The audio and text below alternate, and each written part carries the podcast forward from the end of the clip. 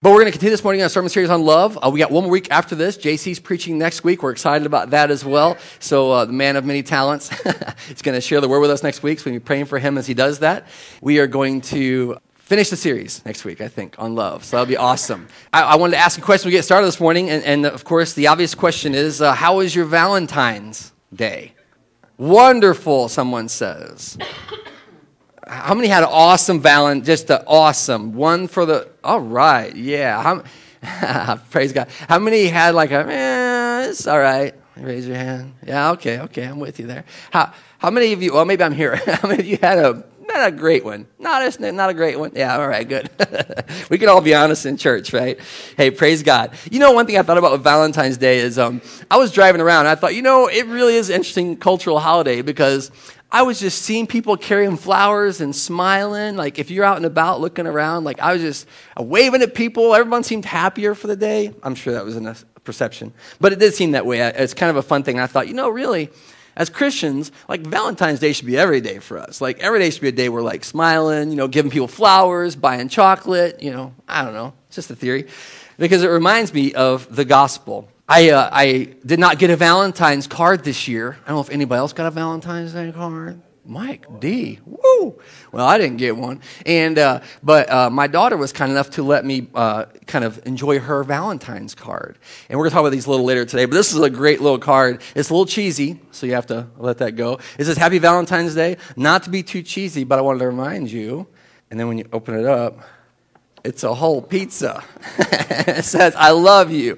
And I won't say no more about it except that the funny note in this card says, I couldn't find one card that didn't say love in it.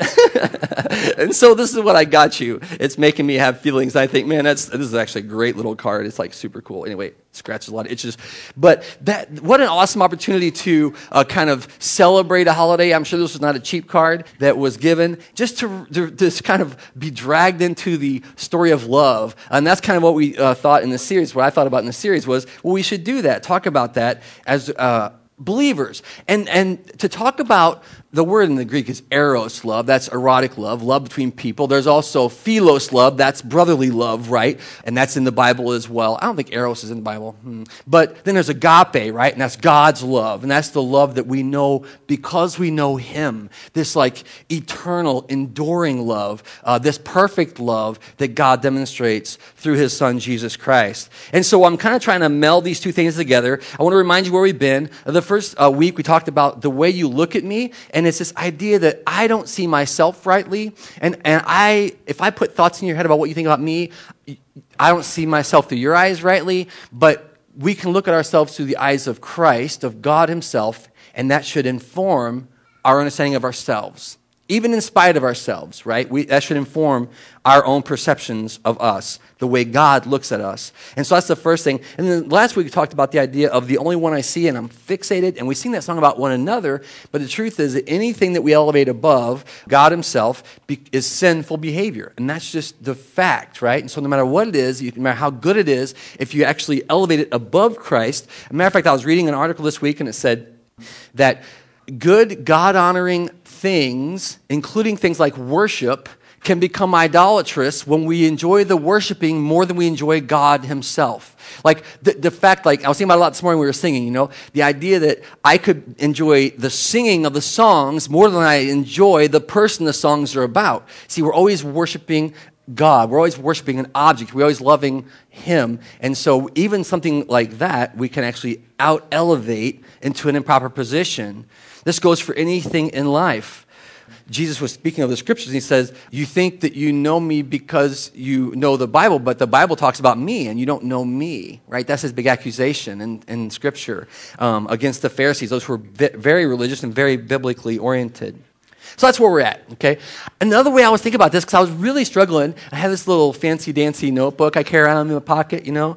If I open the right side of it, I was early in the series, I was like, what is the series really, what is, what's happening in the series? And I had this kind of idea about directionality, right? Directionality, you're not going to see this from there. Just pretend you can see it, okay? But and, and the idea was this, that if you listen to the way those lyrics work in the song, which is this is all pulled from the song, but then biblically, right, what it's saying is it's the, the way the arrow coming toward us, the way we look at ourselves, the way we view ourselves, then the, looking out, the way that we look out. And now today is going to be the way we look up, and the title is Very, Very Extraordinary, right? And so the way we look up, and then next week is the way that we get down, right? And so there's this kind of movement of this, uh, if you think about it, and I said it before, any love song is a worship song if you're thinking about it through the perspective of our relationship with God himself.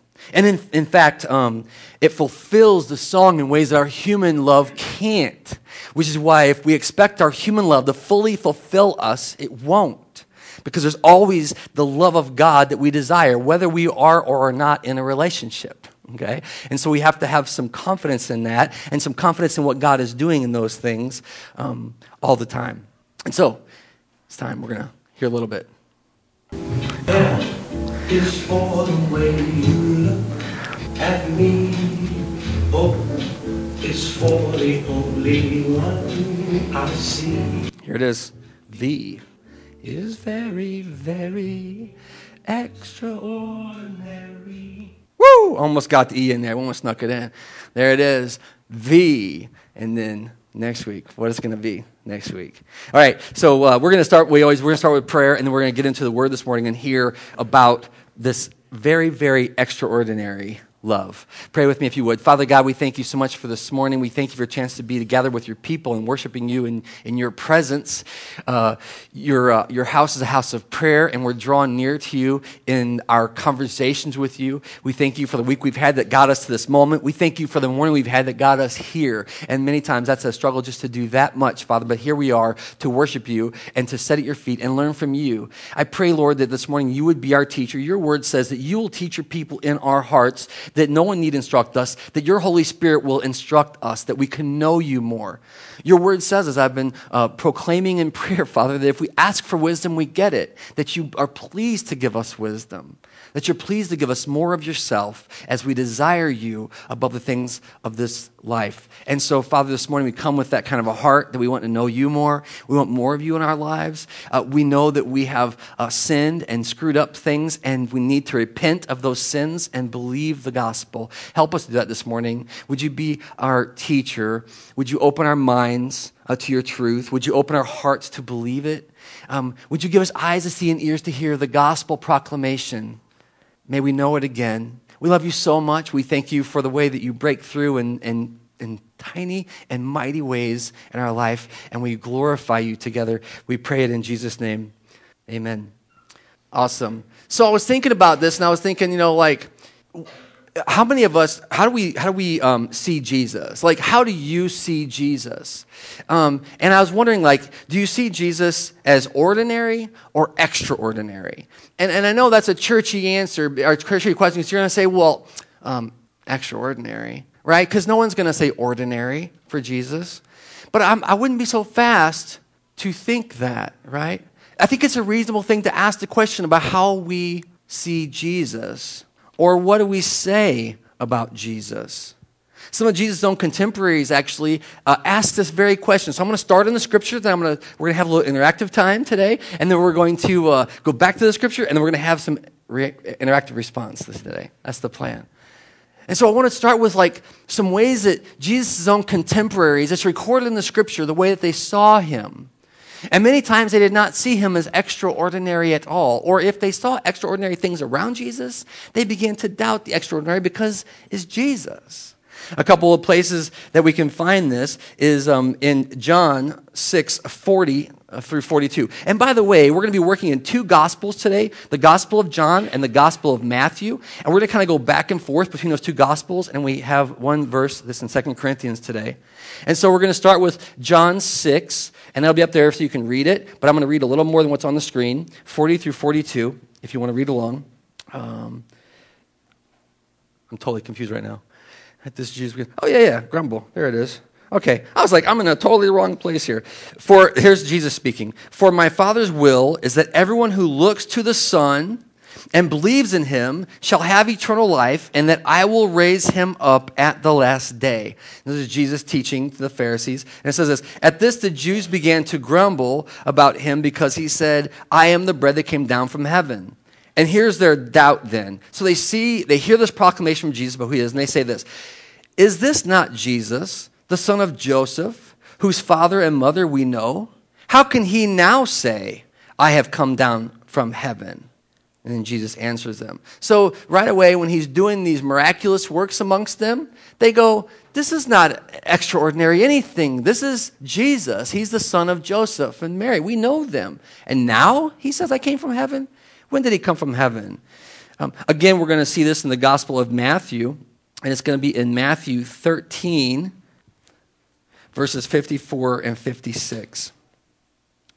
Coming to his hometown then, Jesus began teaching the people in their synagogue, and they were amazed.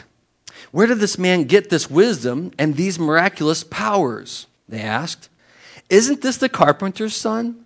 Isn't he the mother? Isn't his mother's name Mary? And aren't his brothers James, Joseph, Simon, and Judas? And aren't all his sisters with us? Where did this man get all these things? And they took offense at him. So Jesus, and this is where Jesus says a prophet is not a prophet in his hometown, right? So Jesus um, comes in, and look at what the word says. He goes into their synagogue, and he starts to do teach with great wisdom, and he starts to do miraculous things. And they go, wait a minute, we know this guy. Isn't this Mary's son? Isn't he the carpenter's boy, right? Uh, something to keep in mind with Jesus' ministry is what we have captured in Scripture, other than in Luke's gospel, is about three years of active ministry, from about the age of thirty to thirty-three, I think is what most biblical scholars think.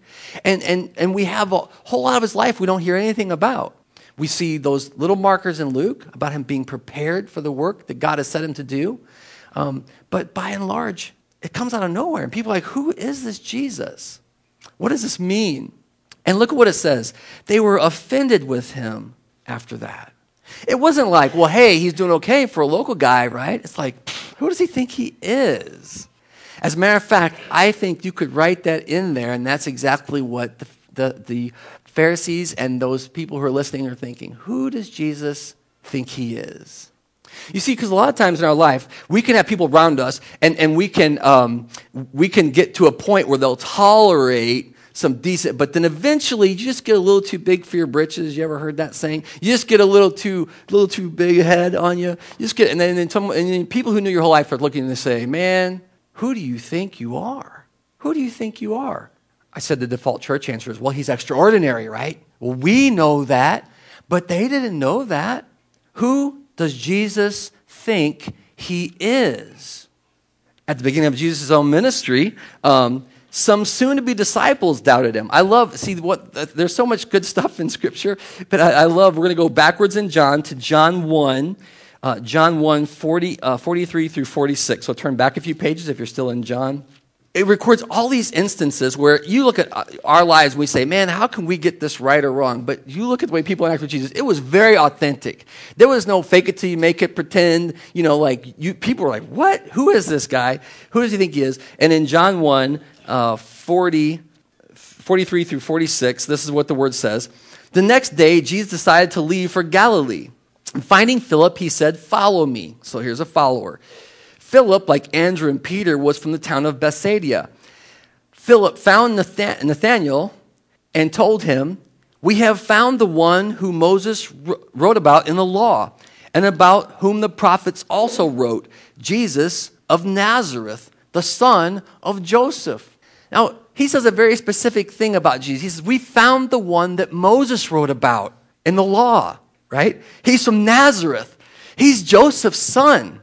And so the response to that was, Nazareth? Can anything good come from there? Nathanael asked. Like, what? Not, not, not Nazareth. And Philip answers, come and see. Oh, I love that little interaction there, right? So you have Nathanael who's, who's being invited to come and meet Jesus. And when he hears about where he's from, he says, ordinary, boring, regular Nazareth? Nothing good comes from Nazareth. Listen to the word. Nothing good can come from there. Not possible. And, and Andrew says, hey, come and see. Come and see. Just come and look. Look at what God is doing. The one that Moses wrote about in the law. This is no small thing to say. It's a huge thing to say. But Nathanael's like, I don't know. I don't know.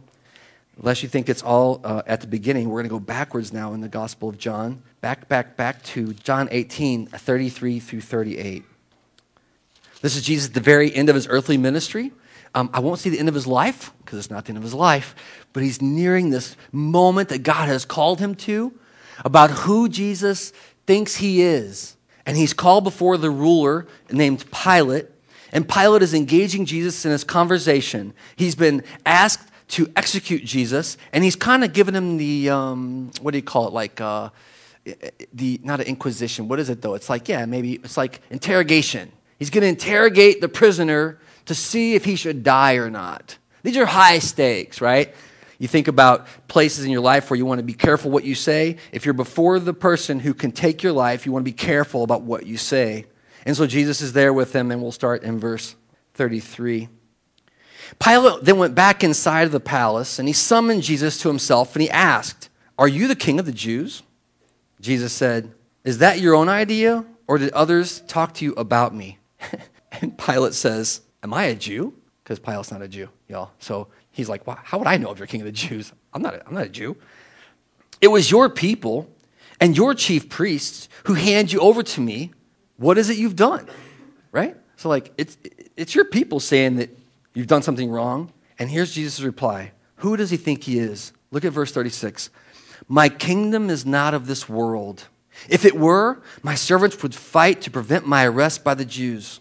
But now my kingdom is from another place." And Pilate says this, "So you are a king?" Jesus answered, "You are right in saying I am a king. In fact, for this reason I was born, and for this I came into the world, to testify to the truth. Everyone on the side of the truth listens to me." And Pilate asks this question. This is the abbreviated part of that verse. What is truth? I mean, he's been interrogated for his life, and he says, "Are you a king?" You know, he says, "My kingdom is not of this world. It's from another place." Now, look at what the word says. Now it's from another place, because I've been handed over to you, because they've not recognized it. Now it's from another place. And he says, "Oh, you are a king. I, I, I, I'm here to proclaim the truth." I want you to hear it again. "In fact, this is the reason I was born. And for this, I came into this world, to testify to the truth. And everyone on the side of truth listens to me." And Pilate's rhetorical question is, what is truth? Like, how, who can know, really? Who, and you can hear almost in that, right? Who do you think you are? A king, not of this world? Not very concerned about me and my power over you? Who do you think you are, Jesus? And then, you know, just like the Valentine's card here, to get really personal, because, you know, why not? Because the Bible is so full of these great stories of God's love for us. Jesus has been hanging out with his disciples, and he's been telling them little bits and pieces about what's going to happen and what's to come, right? And he starts and he asks them a question, and this is again going to be in the Gospel of Matthew, and I'm going to read just around that a little bit. Um, Matthew thirteen or sixteen, thirteen through fifteen. I'm almost there. And I love how casual this thing is, so casual, and it gets super serious in a hurry here. Um, oh, I'm on thirteen. I'm like doing the, I'm like, okay, here I am again. sixteen, cool. When Jesus came to the region of Caesarea Philippi, he asks his disciples, "Who do people say the Son of Man is?" They replied, "Some say John the Baptist, and others Elijah, and still others, Jeremiah, one of the prophets." Now listen to the question he asks, who's the Son of Man? Well, we got some answers for you. We got some church answers for you. Some say this, some, some say that, some say John the Baptist, some say Elijah. And then Jesus makes it super personal here. But what about you? Who do you say that I am? You see how he goes, we have this conversation with uh, people about, well, you know, who do you think the Son of Man is? And, and then he says, but, but what about you? Who do you think I am? Isn't that what he asks? Who do you say that I am? He's been dropping these hints, dropping these little thing. The disciples have seen some work, seen the miracles, seen the people who are aggravated with him, seen the people who doubt him. And in the middle of it, he says, uh, eh, we got some ideas. Yeah, but what about you? People have some theories, Jesus, about who you are. Yeah, but what about you? Who do you say that I am? And I can't get over that holy um, moment that he draws Peter into, that he draws, not just Peter, by the way, because we're going to get to Peter's response in a minute, but that he draws the disciples into. Because, you know, if you're in the room, we, we know the story from Peter, what Peter says, but listen, if you're in the room, you're trying to think of an answer, right? You're trying to think of, oh, this is, who do you, who do we say you are? Lots of ideas are rolling around in their head, I can imagine. Well, we've seen a lot of things. We've, we've seen a lot of you. I wonder, uh, what about you? Uh, who do you say Jesus is? Wait, wait, let's ask another question. This is going to be the interactive part. Maybe you'll interact, maybe you won't. We'll see how it goes. But what have you heard about Jesus in your life? What have people told you about Jesus? Like, here's the way, I, wh- who do others say Jesus is? Go ahead, somebody's got to go first. It's all right. A savior? Okay. Healer. Healer? Thank you. Huh? A prophet? By the way, there's a good and a bad list here. You, you know, I know we're in church, but wh- who? Huh? A redeemer? God. A good man? God. Who said God? Thank you, Claude. A deceiver. Who do others say Jesus is? In your real life, in your real existence, when you're out, who do people say Jesus is? Because some say Savior, some say Redeemer, some say God. But you know what's funny, actually, about the God thing? That's a conversation I have to come back to over and over again, even with people who say they know the gospel. I have to be reminded myself of this as well, right? It's a presumption to think, well, it's obviously God, obviously Savior. But a, a uh, what, like it says, a drunkard, a glutton, a, a fraud, myth, a myth. Yeah, I have a, I have a dear friend of mine that still, just still adamantly believes that Jesus as a person never existed. The person of Jesus never existed, which is incredible to me because it's like the most non-existent person ever written about, you know. And, and and and these books are written so early, we'll talk about that in a moment, but these books are written so early that, that they would have written within a generation of his living. Be a pretty hard thing to just to make some up out of whole cloth and sell it to people within a generation of people. We think, well, we're more skeptical now. We know more now. Nah, they thought that too. They thought that too. Jesus, who do you think you are? Like, why do you think the Pharisees are asking him the question? Maybe let's pull it in a little tighter. Uh, who do your friends say that Jesus is? Now, most most of my friends say Jesus is Savior. Most, not like I said, I got a friend that thinks Jesus doesn't exist at all. How about your family? Who, who does your family say Jesus is? Your parents or your kids or your siblings, your grandparents. Who do they say Jesus is? See, I find a lot of times in our lives, we spend our lives with people in our family, and and um, but there's always that kind of, whether someone believes Jesus is the Messiah or not, there's just kind of like people around watching and going, I don't know that I believe, or I don't know, I do believe, and I don't think they believe, in the same family. Who do you say Jesus, who do they, who does your family say Jesus is? How about um, you? See, because that's what we get compressed down to this moment. You know, one of our favorite things to do when we're when we're uncomfortable is, well, you know what they say. You know they, I wish I could meet them someday. It'd be nice, wouldn't it? Oh, people are upset about such and such. What? What about you? I've had people sit and talking about the gospel and say, well, what about people in the rainforest who've never even met a white person who never heard the gospel come because it's, you know, from the Middle East? How, how about that? I'm like, how about you who are right in my office and I've just explained the gospel? See, it's just like this bait and switch thing. It's like, well, well, they, th-. no, no, no, no. Man, Jesus, like I said, in this beautiful card, right? He writes it to us and he goes, this is who I am. Who do you think I am? Who do you think that I am? We have to remind ourselves all the time of who we think Jesus is. I just want to say this to you because I said it, uh, that it's not just people, oh yeah, those atheists don't believe in God. No, there are plenty of folks in the church who forget who Jesus is. I have been guilty of forgetting who Jesus is in my life. I, I say the words, I, I have even the new birth and the Spirit, and then I'm living my life and I forget who Jesus is. I begin to elevate problems above him. I begin to think he's too small to deal with these things. I begin to think he's forgotten where I am in my life. That's not true. Who is Jesus? Who do you say he is? Well, I told you that Peter is going to give the answer, and we're going to see it now. Still in Matthew sixteen sixteen, Peter says this, "You are the Christ, the Son of the living God." That's Peter's response. You are the Christ, the Son of the living God. And Jesus says this, "Blessed are you, Simon, for this was not revealed to you by man, but by my Father in heaven." God showed you this, of who I am. I want to say that this is no small confession for Peter, and we've talked about this before, but he says, "You are the Christ." It's the fulfillment of what Andrew said. We saw the one, we met the one that Moses wrote the law about. That's no small thing to say. And now Peter, after spending time with Jesus, says, Simon, he says, "You are the Christ." It's a great moment, a great confessional reality for Peter. He's come to know Jesus and who Jesus is.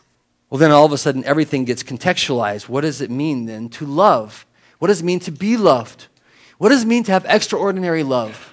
Well, Jesus had some things he taught about this. And this is going to be back in the Gospel of John. You can flip back there if you would like to. This is our last flip back to John, I think.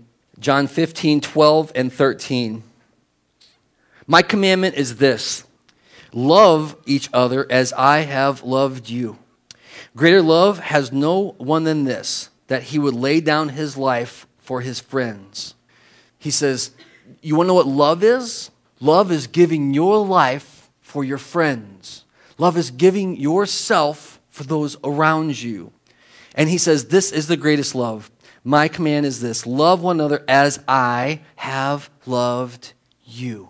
Jesus teaching his disciples, how do you, how do you love one another? You love the way Jesus loves us. How do you develop that um, love? By following after Jesus. The greatest love is to lay down your life for your friends. Now, you can read that in the human and say, oh, yes, that's great. That's exactly what we should do. We should lay down our lives. But Jesus here is forecasting the great exchange, the great encounter, the great reality. This isn't just flippant words for Jesus that he's going to say, oh, go love each other uh, the way I've loved you, and then continue to do life always the way he done life with the disciples. Instead, he's about to give his own life on a cross. Remember, this is between Andrew's thing and Pilate, right? Where Pilate's like, who do you think you are? He says, my kingdom is not of this world. I'm going to lay down my life for those, for my friends, for those I love. We have this actually written out, and this is where we're going to spend some time, in Second Corinthians. And I just want you to hear the word today, because we can take this so lightly. Um, we can uh, forget the profound nature of who God is. And so Second Corinthians five, one verse, twenty-one. This is, comes in the middle of Paul exhorting the church, and he's encouraging. This is the second letter to Corinthians. We talked recently about the first letter. And he's exhorting the church on being um, reconcilers of the gospel, or to recon- call people to, recon- to be reconciled to Christ, right? Ambassadors of the gospel. So he's calling the church to go out and to preach good news to the nations. But if you read in the text, he starts out saying, go out and preach good news, and then he himself pleads with them to be reconciled to God themselves. So he's telling the church, you be reconciled to God so that you can be reconciler. And then we come into verse twenty-one. This is the point that Paul gets to, because he says right before that, we implore you on Christ's behalf, be reconciled to God, be reunited to God. twenty-one, God made him who had no sin to be sin for us, so that in him we might become the righteousness of God. So we're going to hear it again, we're going to talk about it, that God made him who had no sin to be sin for us, so that in him we might become the righteousness of God. Paul's writing to the church, right? He's trying to encourage them to believe the good news. What is the good news? See, part of the problem with not remembering who Jesus is is that it, it cheapens the gospel, and it makes it less worthy to aspire to for ourselves. It, it br- brings him off the high holy shelf that he alone is on. This is the problem with so much of church world, is that we, we want to elevate ourselves and then pull Jesus down and make it just a little more accessible by our human endeavor, but that's not how it works. He's completely different. He's no ordinary man. The word here, Paul writes to the church, and he says this, Jesus had no sin. He had no sin. He didn't have a little sin. He didn't have kind of a bad thought once in a while. He had no sin in his life. Let me tell you something else about Jesus, right? He was perfectly obedient. Perfectly obedient. That enough is in itself enough for me to stand in awe of Jesus. Perfectly obedient? Think of it like this. I don't know if any of you guys are, have been students. I mean, you've been students in your life at some point, but I don't know if you enjoyed it or not, right? But all of us have taken tests. I want you to imagine that your whole life you've been taking tests, and it's been straight A's.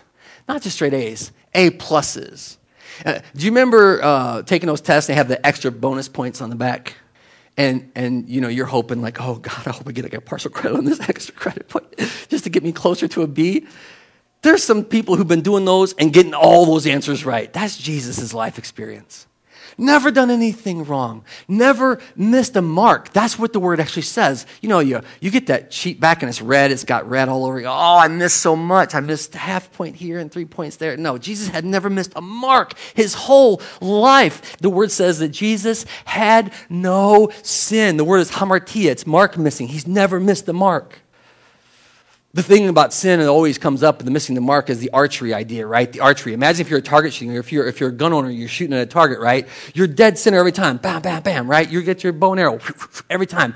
You know, the Robin Hood thing, and like one arrow and the other arrow, and you're like, you're perfect. Your whole life, you've never missed a mark, ever. That's the confession that Paul makes of Jesus. He had no sin, nothing.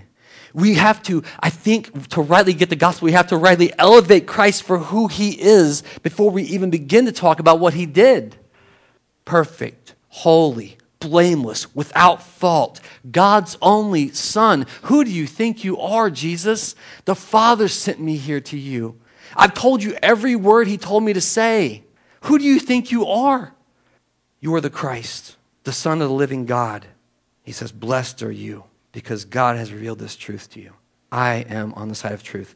And so we have then Jesus, the perfect, perfect person, the perfect life, never in error, and now standing before his judgment in this world. He knew no sin. Look at the second part, though, twenty-one. God made him sin for us. Like, that's a head scratcher. I, I, I want to point out something. It doesn't say God made him a sinner for us, right? We can conflate that and think, oh, well, now, yeah, now I, I, you know, he, he's now, no, he never sinned.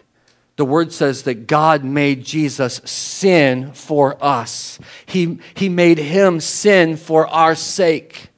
That he took his perfect son, the one who had never missed the mark, had never done it, and he actually made him, the word is uh, genestete, it's like to be born, to be made into sin. What we see on the cross is, is not a man dying, it's sin. Sin being put to death by the righteousness of God. And only God could do it. He made him who had no sin to be sin for us. Paul's great exhortation about being reconciled to God, being reunited to God, being drawn back into relationship with God, that that's the exchange. He became sin for us. We say these words, oh yeah, Jesus died for my sin and your sin. He became sin. The one who had never missed a mark became all the mark missing. It was manifest, fleshed out. On the cross, Christ became sin. Why? Why would God make Jesus? Listen, I, I, I you know, we're pre- approaching Easter, and uh, I've been hung up on this uh, Eloi, Eloi, lama sabachthani, what Jesus says that from the cross. It's recorded that way in Scripture, um, and it means, my God, my God, why have you forsaken me? Why?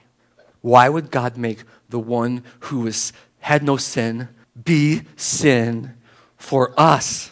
It's Paul's confession here to the church. Here's the answer. So that in him we might become the righteousness of God.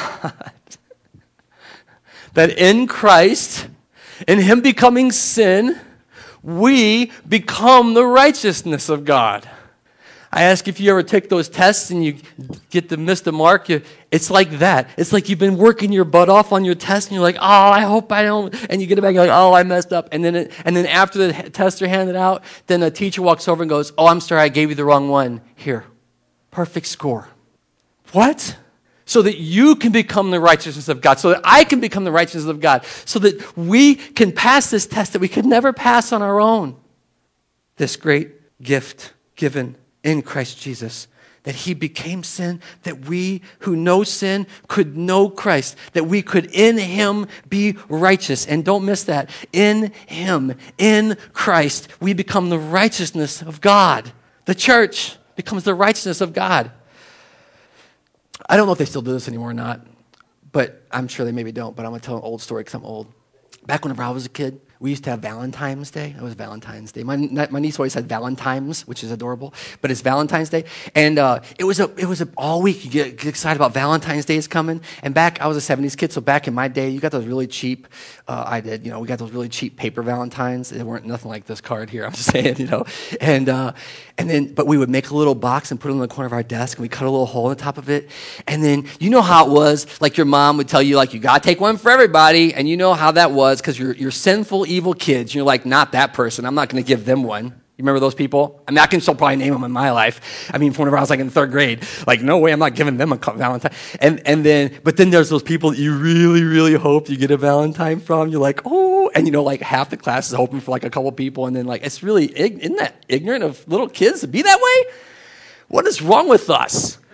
And there's all this drama, and you try to make your box. You got to decorate your box, you know, and if you were not artistic like I wasn't, you couldn't make it very pretty. You're trying to make it more attractive to put, and maybe they'll accidentally put it in mine instead of the one next to me because mine looks better than theirs, and all this stuff. And then the teacher says, okay, we're going to take five minutes. I don't know how I feel like forever when I was a kid, but it's probably five minutes. And we're going to give out our Valentines, and everyone gets out of their seats, and you're going around, and you're in your box, and you're trying to be sneaky about the one you really want to give, but you don't want them to see you give it, and then, you know, try to, and you do all this, and you, and, you know, gosh, I mean, hopefully, if, uh, if we're graceful, we ever give one to everybody, hopefully you're not that ignorant to hold that one out on that kid that you don't like, you know, and you get back to your box. Okay, look at your Valentines, or take them home and look at them later. I don't know how they did it. I can't remember if they did it in class or not, but you dump them out, and you're just looking for that one. No, no, no, no, no, no, thanks, no, no, no, no, you know, or you look around, listen to me, and you see how many people got. Oh, yeah, I thought they would get a lot. That kid didn't get very many. I got less than I thought I should have got. I got that one.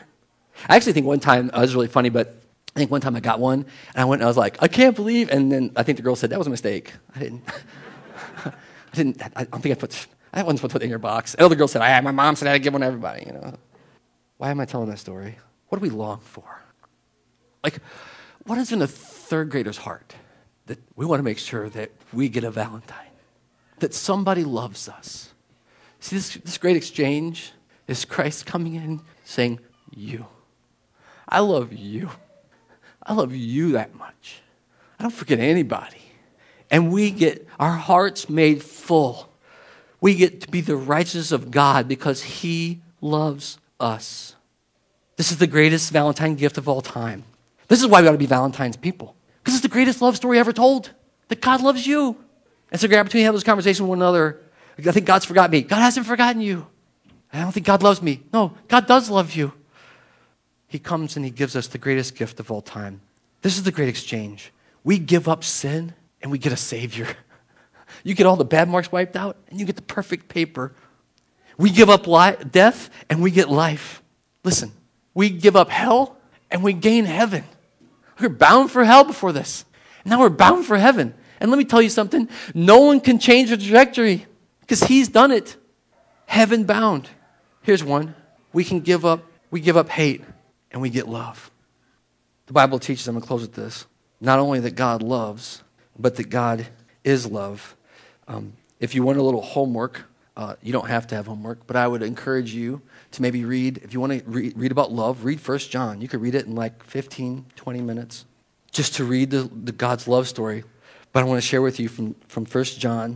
By the way, I said First John, not John. There's two different, John's the gospel. It'll take you longer than, you know, forty minutes to read the, uh, or twenty minutes to read the gospel of John. But to read First John, twenty, thirty minutes, you should be able to read that. four, eight through ten. Whoever does not love does not know God. Here's a great truth, because God is love. This is how God lo- showed his love for among us. He sent his one and only Son into the world that we might live through him. verse ten. This is love.